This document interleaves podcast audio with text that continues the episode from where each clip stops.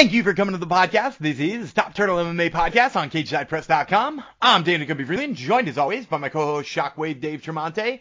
The UFC has gotten an absolute banger of a card this weekend. UFC 274. We're headlined by a pair of title fights. One for the men's lightweight title, one for the women's strawweight title. We'll of course be breaking down those two fights as well as one of our other favorite fights on this main card. As part of Fights, Dogs, and Parlays, we'll also give you an underdog and a parlay that we think will make your wallet fat. Plus, as always, we're bringing you guys the interviews. Kicking off the show this week, Brandon Raw Dog Royval getting ready for his fight with Matt Danger Schnell.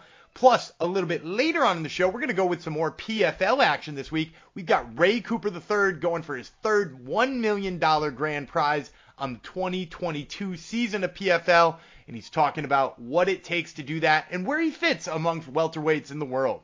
But before we get to any of that great content, I gotta let you know that this episode is brought to you by Better Than Vegas. Better Than Vegas is the home for the avid sports bettor, providing insights, analysis, and free betting picks. It's like the YouTube for sports betting. Head on over to BetterThan.Vegas where you can browse, search, and follow handicappers and sports personalities as they give you their thoughts on upcoming sports contests in every sport imaginable.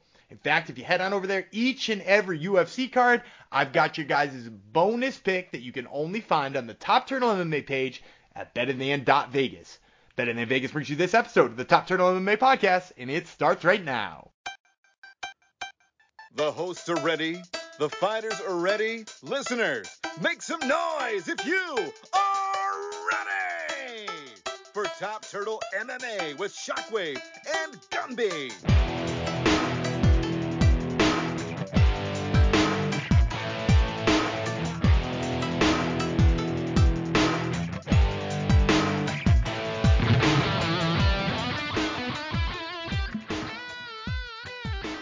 All right, and joining me today is Brandon Royval, who fights Matt Schnell at UFC 274. That fight is on May 7th. So, Brandon, before we get talking to about that fight with Matt Schnell, I want to talk to you about coming off that big win over Rogerio Bontorin.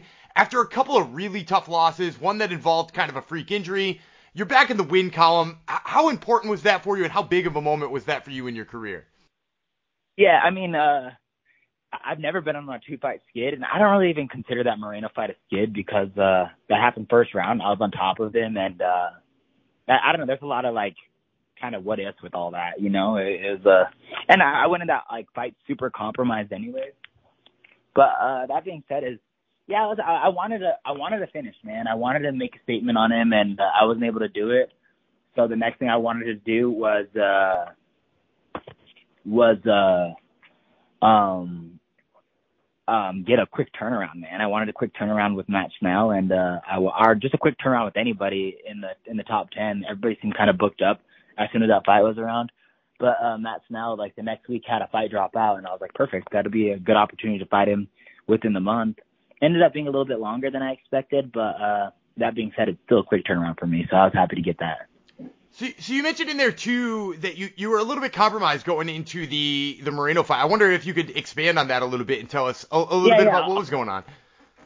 I'll expand on it. Uh, uh, all of it is uh, within the last year before, like, uh, w- like when I started in the UFC, is I wasn't being a- like I wasn't able to train. I couldn't grapple.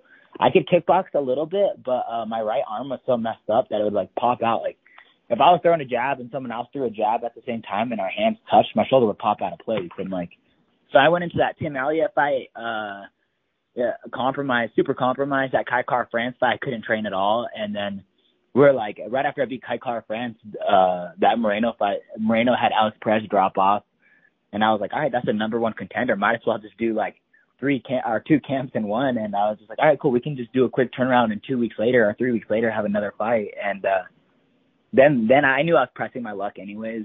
And, uh, it happened in a fight and just dislocated you could even see in the middle of the fight, like I knew how to pop my shoulder back in, and my coach knew how to pop my shoulder back in. So like in the middle of the fight, I was trying to pop my shoulder back in, but he was punching me in the face, and uh, I don't know. I, I was always that like, what if that like one second, one second goes by because we called it at uh, four minutes and fifty nine seconds.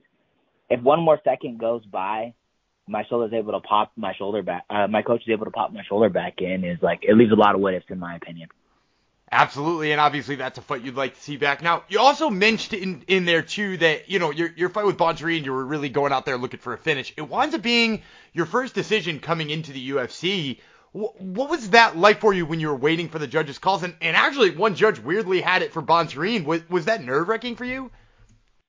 Um, yeah, it was super nerve wracking. Honestly, I, I've uh, I've only won uh one decision before that, and uh, after that, like all, all my career's been finishes. You know, so it's never really been in the judges' hands, and I like to keep it that way because uh, I don't like having in the judges' hands at all. I like uh, I like having all the power to myself. You know what I'm saying? And uh, I, I don't know. It was, it's a weird fight. It was really close, and uh, I just didn't I didn't like going to that decision anyway. So it, it was uh, I don't know. It, it was nerve wracking. It, I lost a year off my life waiting for that uh, between the between those uh, the last call out of who was going to win the round. like, shit, like what's going to happen? well, and, and in your your previous answer too, I, I did want to mention you you mentioned the name Kai Kara France, and that's maybe one of the hottest names in MMA right now. He comes off of a huge win over Askar Askarov, and now is seemingly a number one contender in the division. Although obviously it's a little bit weird at the top right now, but what is it like seeing a guy who who you beat pretty easily? Uh, you know, you a guy you finished with a submission now knocking on the door of a title shot? I mean, it's just securing what I already know is just that I'm the best in the division and that I can beat any of these guys any given day.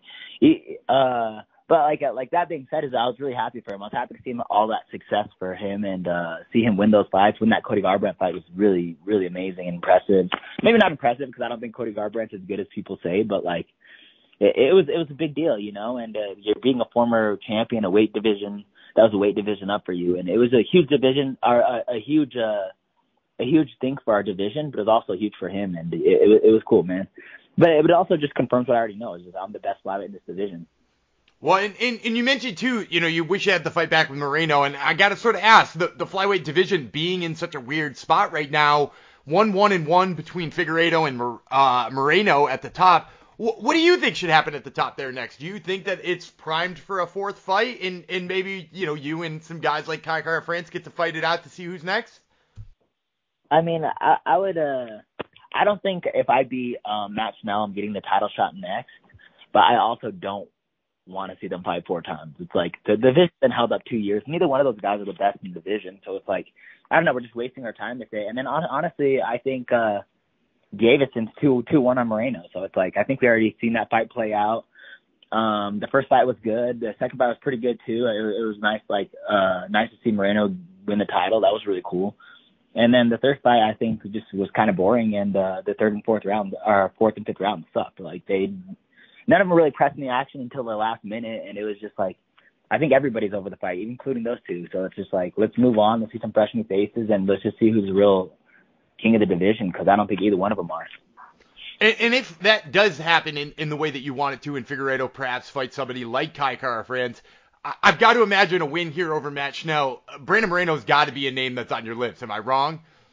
Yeah, yeah, that's the. I mean, if I. I don't know who else I would be able to call out in the top five. I, I think I've been paying my dues. I, I'm going to fight Matt Schnell, and then I fought uh, Bontorin. I'm fighting two guys lower ranked than me. I'm ready to fight someone back in that top five, and uh, prove prove a point, and I'm ready for a title contention fight too. It's just like, uh, uh, you know, I needed some time to recover, and I definitely rushed that Pantoja fight. I, I came back uh, as a six month surgery, and I came back at exactly the six month mark and fought. So I was only training for like a month and a half, which was like really dumb, but uh, I was pretty confident in my abilities.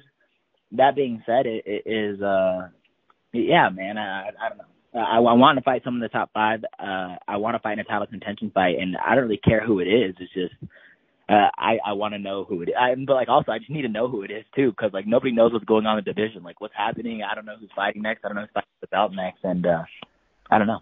Well, one of the things we do know is that you are fighting Matt Schnell next, a fight that's not happening too long from now. So let's talk about that fight. Schnell, a guy with a kind of a ton of submissions like you, but as of late, also similar to you, has sort of been trusting in his striking more, right? Like he, he's kind of liked his hands more often. Do you expect him to do that with you, though? I know you prefer to see a striking matchup. Do you think he's going to want to stand and trade with you? I mean, I don't. I really don't see where he wins this fight, to be honest. Um, I think that's a good option for him. Uh, I think he's pretty technical on the feet, and I'm not saying like he's a bad fighter. I, he does everything really well.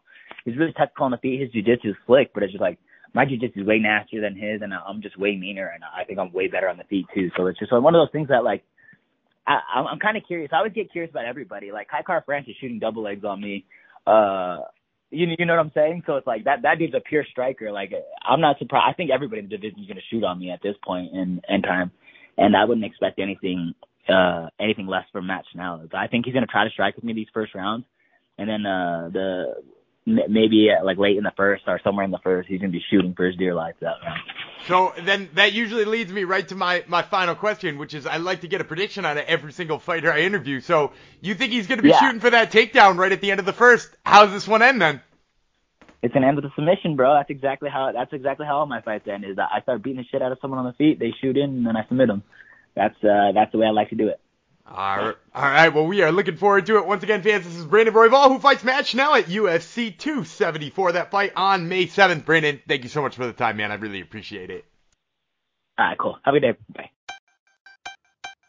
Well, we hope you enjoyed that interview with Brandon Royval. I once again am Daniel Gumby Freeland, joined now by my co-host Shockwave Dave Tremonte. Dave, UFC 274 this weekend. So there's no reason to talk about last weekend or the weekend before or fight bookings in the future. This card is stacked. What's your favorite fight from this card? Oh, MG. Uh, put a guy on the spot, why don't you? I like so many fights on this card. Obviously, the main event is a banger of a main event. We'll break that down in a second. I'm intrigued by Rose and Carla. You know, I'm I'm picking Rose for sure without getting into like a huge breakdown on it. But Carla Esparza, the wrestling is always there. She's a tough fighter. I don't love her, you know, personally from her days on The Ultimate Fighter or necessarily her fighting style. Um, but she's a game challenger in some ways. And then Chandler Ferguson is great. Uh, so the top three on the main card, but then you want to go down through the the prelims, and you have so many good fighters fighting on the prelims too. Uh, Brandon Royval for one, Macy Chiasson. So uh, I'm interested in Blaga, Blagoy Ivanov. Uh, so I don't know, man. I, I'm just pumped for this entire card. Yeah, and I, I like all the ones you said too. Macy Chiasson versus Norma Dumont is like a low key banger. I love Randy Brown versus Khaos Williams. Like, and, and like you said, Blagoy Ivanov, the dude just took a beating from Derrick Lewis and just kept ticking. So you you always got to see what that guy does when he comes out. And we haven't even mentioned Donald Cerrone's fighting Joe Lauzon this weekend in a fight that Ah, I'm, senior I'm circuit. I'm pretty sure that fight happened 12 years ago and also has never happened. So, uh, yeah, exactly what you want to see on this type of card. So, so let's get to it. All right, let's get into it. Uh, you know, actually, I do have to say, I love the idea of like throwing at an MMA nerd, like, did this fight happen in 2014? And with any combination of Jim Miller, Donald Cerrone, Joe Lauzon, and just trying to figure it out in your brain. And you Yeah. might be right, like Yeah, 33% of the time. Adding Nate Diaz to that mix because he's, you know, like Mhm. kind of in some of those fights from that same era. Um, and maybe like Diego Sanchez or something like that. Like, like Right. Maybe Di- Cole, Cole Miller, throw him in the mix. Yeah. Did Diego Sanchez fight Cole Miller in 2013? Pro- probably. yeah, gun to my head. That sounds like something that happened. I don't know. All right, let's get on with our favorite segment on the show. It's Fights, Dogs, Parlays for the loaded UFC 274. But Gumby, before we start breaking down fights, given dogs uh, that we like and parlays to play, does anyone sponsor this edition of Fights, Dogs, and Parlays? Absolutely. Fight Stocks and Parlays is brought to you by Marune Social. M-A-R-U-N-E. Marune Social is the one and only social media app for the martial arts enthusiast. Whether you do kickboxing, judo, sambo, jiu-jitsu, or any other martial arts, you can use Marune Social to log your training sessions, tag your training partners, log competitions, weigh-ins, and oh so much more. Ditch that dirty jiu-jitsu journal and get yourself Marune Social wherever it is you download apps. All right, so we'll start with the main event. Uh, Char- Charlie Olive's a minus 165 favorite. Gaethje a plus 145 dog. Pretty close odds in a lot of ways. I mean, I guess you could say Charlie Olive's is almost trending to a two to one favorite, but this is a very close fight. Uh, it's going to be an exciting fight, even if you lean heavily on the fact that Charlie Olives is probably the better all-around fighter and might win.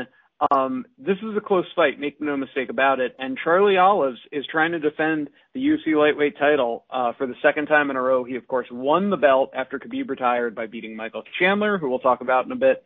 Then he uh, defended against Dustin Poirier. Poirier had his moments. That was back in December of 2021, so five months off, and now back and defending against Justin Gaethje, who Uh, you know, speaking of Khabib retiring, he was Khabib's retirement fight. Got absolutely sauced with a triangle choke uh, that started in Mount. Uh, that was back in October of 2020. But then he came back and won a banger of a fight against Michael Chandler in November of 2021 to get this title shot. He's going to stay in the UFC if he loses. He's going to put on amazing performances. But it's also fair to say two title fights in the span of two years, uh, separated by only one win, it would be a long time for him to get a title fight again, even though he's so exciting.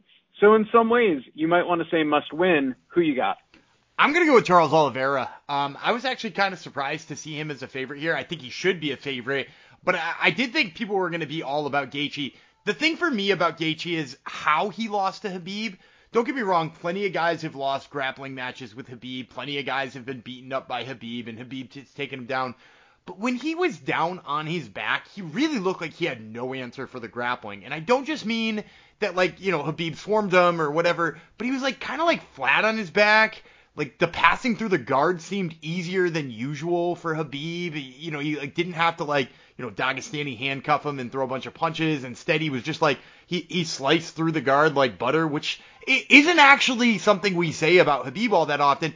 And then a mounted triangle choke, which is also like not a Khabib esque move here. So we're, we're talking about him now going in with a guy who's, yeah, maybe not the wrestler Khabib is, but probably a better jiu-jitsu specialist than Khabib is. And in fact, definitely a better jiu-jitsu specialist than Khabib is. So I've got even less faith that Gaethje deals with it well if it hits the mat. Now, granted, it is a little bit harder to hit the mat, which is why we see the odds closer. But yeah, I, I think this is Oliveira's fight all day. Yeah, I, you broke it down perfectly. It's exactly what I was going to say. Oliveira, if the fight, if you told me Magic Eight Ball, you know for a fact the fight is hitting the ground, then Charles Oliveira is an eight to one favorite. He's a seven to one favorite. He's gonna he's gonna win if this fight hits the ground. Getting it to the ground, easier said than done. He obviously doesn't have the takedown prowess of Khabib. Always interesting when we break these fights down, right, Gumby? Because we'll say, oh, someone's such a good grappler, but there are many different types of grapplers. You know, you could be great at submissions, but have trouble taking people down, i.e., most jiu-jitsu people. LOL.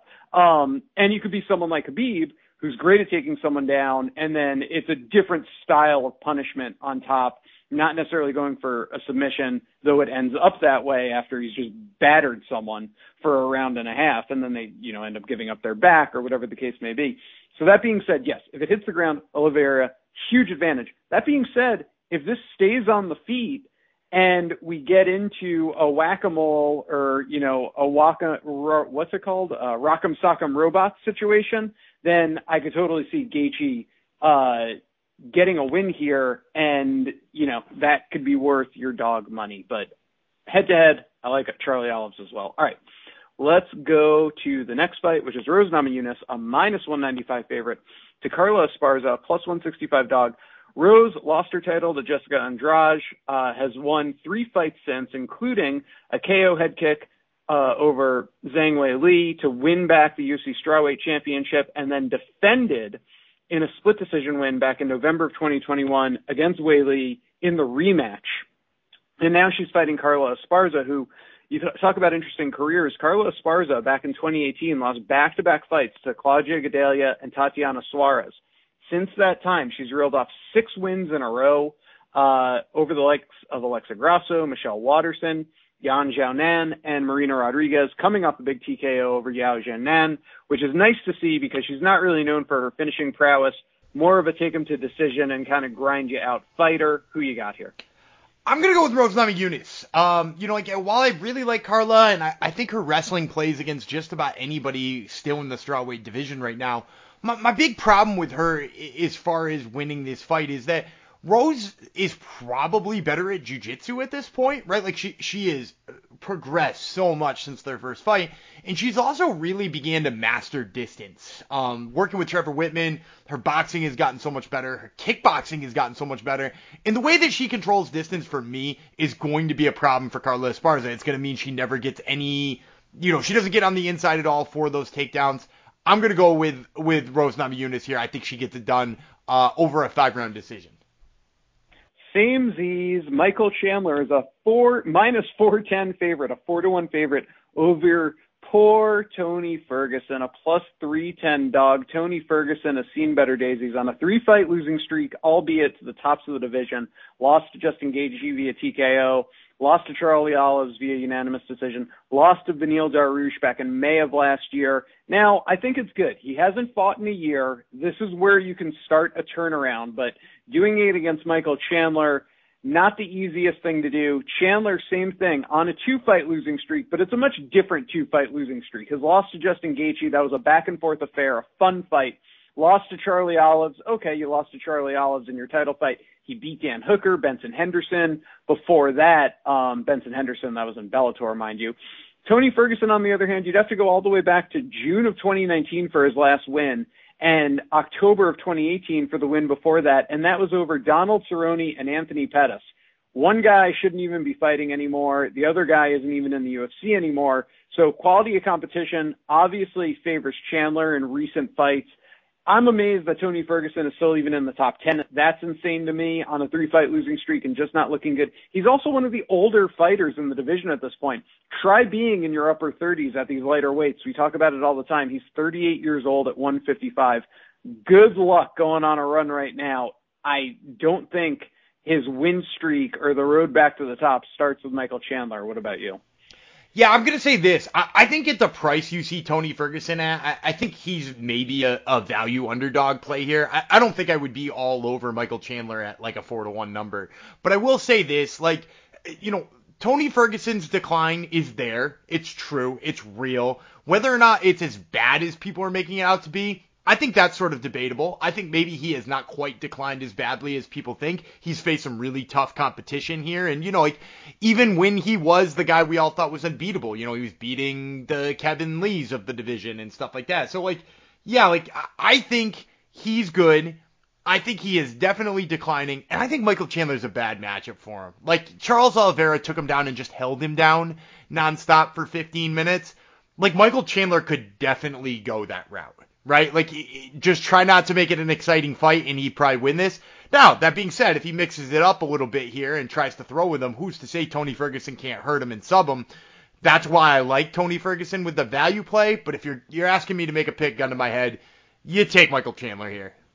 Yeah, same, same. And I think Tony Ferguson, you're right. Like the decline might be a little overrated in a way because of the tops of the competition, the top of the division competition that he's faced. This is a guy that could go in the PFL and win a few fights, but I think his days as a top 10 fighter are done. Underdog is Melissa Gatto, a plus 150. This is our official dog of the week. Let's hear it. Yeah, I, I like her over Tracy Cortez. I know people are all over Tracy Cortez. She's very popular on social media and all that. But I love Melissa Gatto. She came out here and absolutely sparked Sijara Eubanks with a body kick. She looked really good in her debut. Prior to that, she is a fighter who I I really like the way she strikes. I think she's got a good ground game that we don't see enough of. And look at this, Tracy Cortez, a fighter who I think relies a little bit too much on her power and a little bit too much on her her strength, and I don't think that plays well against Melissa Gatto. So yeah, I'm going Gatto here over Tracy Cortez. Our parlay to play, we'll wrap it up on this, is Fernie Garcia, minus 180, and Loopy Godinez, a minus 200. Two two to one favorites, more or less, but pair them together, get you plus 133 odds. Let's hear it. Yeah, I like Loopy Godinez over Ariane Carnelossi, mostly because Carnelossi is just like a big power puncher. Godinez, a lot craftier than that. She shoots the takedown. She's got a great jiu-jitsu game.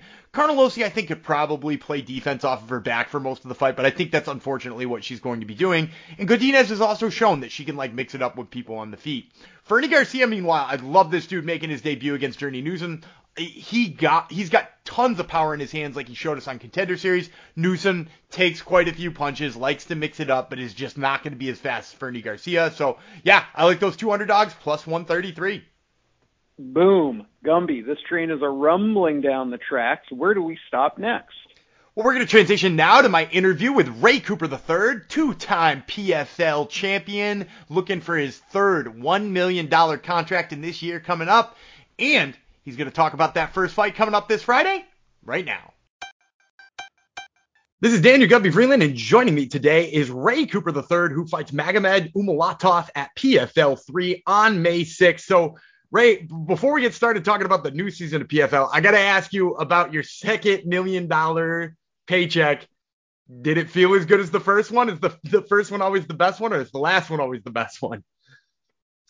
Um, I don't know. If it feel good just to um get my rematch back and um get the get the loss back I had from the first season, and um yeah, it feel good just to um just to win again. So yeah.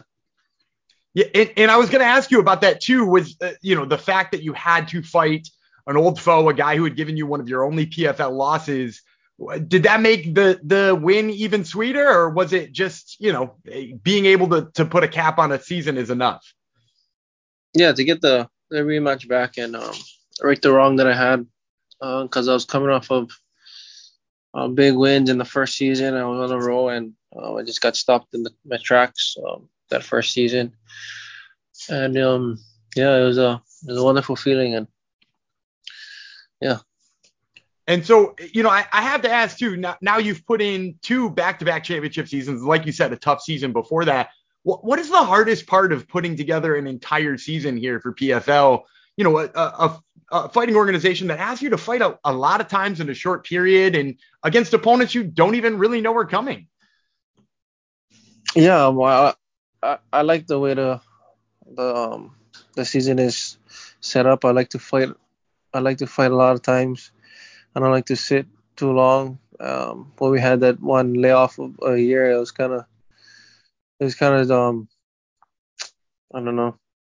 It kind of like put me back a little bit from that, from COVID when everything was shut down. Um, but I love, I love fighting. I love fighting six, uh, five times a year. Not many fighters fight that much time. The more active you are, the more better. The more um you you get paid, and um, the more active you are, it just keeps you, it just keeps you um keeps you fresh. It doesn't get the the rust. Um, you don't get so rusty staying staying um inactive. So um, I like it.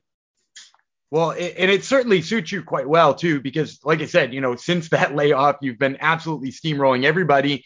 You're, you're now back to back with two 170 pound titles in PFL is this sort of just the way you want to keep going? You know, if you say you win this third one, you're you're three championships in a row, three million bucks in the bank. Uh, you know, like is do you just want to keep winning the welterweight title as many times as they'll give it to you?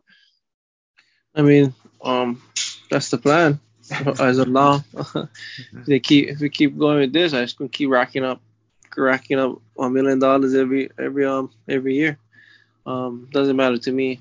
Just um, I just love to fight and um, yeah, staying active. I, I, I just love it. I love the I love my job, and um, from when I was a kid, I used to dream of fighting for a living, and I, am doing it. So um, I'm happy. Well, and I wanted to ask you about that. Obviously, you know, your dad is is a piece of that, but you turned pro 10 years ago, right? Or, or it's moving in on your 10 year anniversary. That is a long time to be in the fight game, and you haven't turned 30 yet. Like, how do you look back at this past decade in, in all that it's kind of I mean you fought legends, you know, Rory MacDonald, Jake Shields, you, you knocked Jake Shields out twice. Like what has this past 10 years felt like to you? Um only in the last three years I I, um, I actually made some serious money. Um but from fighting for that long, I didn't know it was that long. Um, I really, I really don't don't keep up with the time. But yeah, um, I, I was dreaming of this since I was a kid. Um, watching my dad fight in the Blaisdell Arena. Um, watching my dad fight Jake Shields and, and all of that. That's where it actually started for me. When I saw him um, lose to Jake Shields, I was like, oh man, this is what I like doing. I like fight this guy that would beat my dad. And um, it wasn't a revenge thing. It was just a, it was just a, I'm gonna do this one day. And yeah, it's just, I don't know. Um, it's uh, it's, it's just a blessing that I, I, get to do this, and I thank God that He gave me this opportunity and the talent to do this. And um, yeah, I'm keep going until my body doesn't allow me to do it anymore. And uh, right now, I feel the best I I felt ever, so I feel good. And you mentioned that only in the last couple of years since you've joined PFL have you really made enough money to make it a living What, has that done for you as far as your ability to train and your ability to put in good fight camps and, you know, all the other pressures and things that go alongside of being a fighter who doesn't make a ton of money? Now you, you can sort of relax on those things. What has that been like for your training? Um, with the training, uh, I I don't need to do like side hustles. I don't need to work. You know what I mean? Like, um, if you when you're fighting when you're fighting in these uh, regional circuits, you're not making that much money to support um, your family. If, if you know if you have kids or fight, if guys that have kids and wives, you know what I mean. You gotta you you gotta work.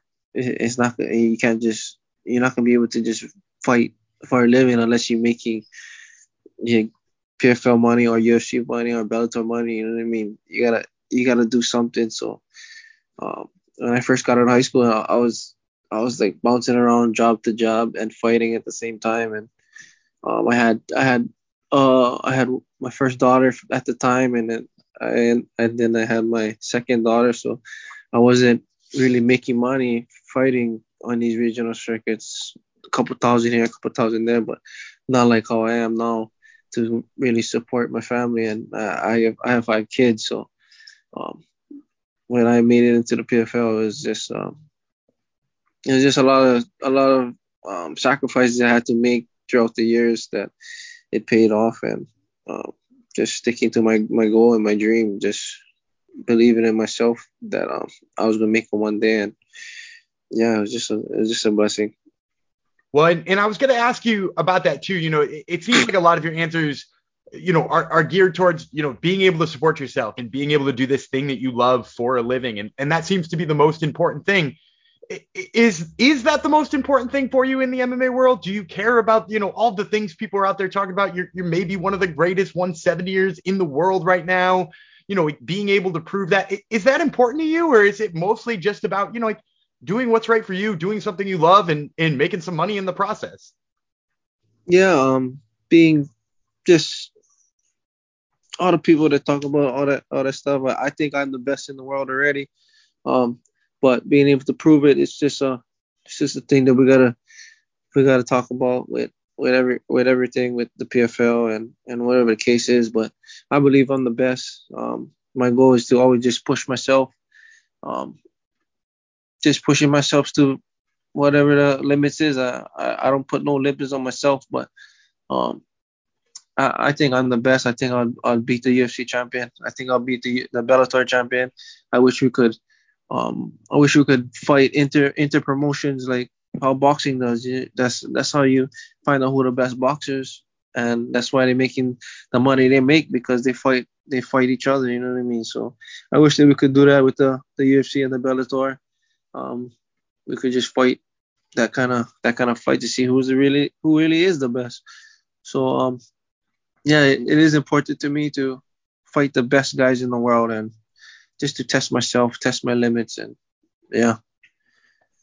Well, we hope to see that one day. But of course, before we do, we have to see this upcoming bout, which is coming on May 6th. I want to talk to you about Magomed Umalatov. So he's kind of a hot prospect. He's kind of a guy, maybe not a lot of people know his name, but he is 11 and 0, and he is, you know, looked really good in PFL last year what what are your thoughts on getting, you know, like such a tough newcomer with, you know, like you said, you, you beat guys like Jake Shields and Rory MacDonald and and you know, you you came back and won a second season. Now you're fighting a guy who's, you know, not as well known. What what is that like for you and what do you think of him?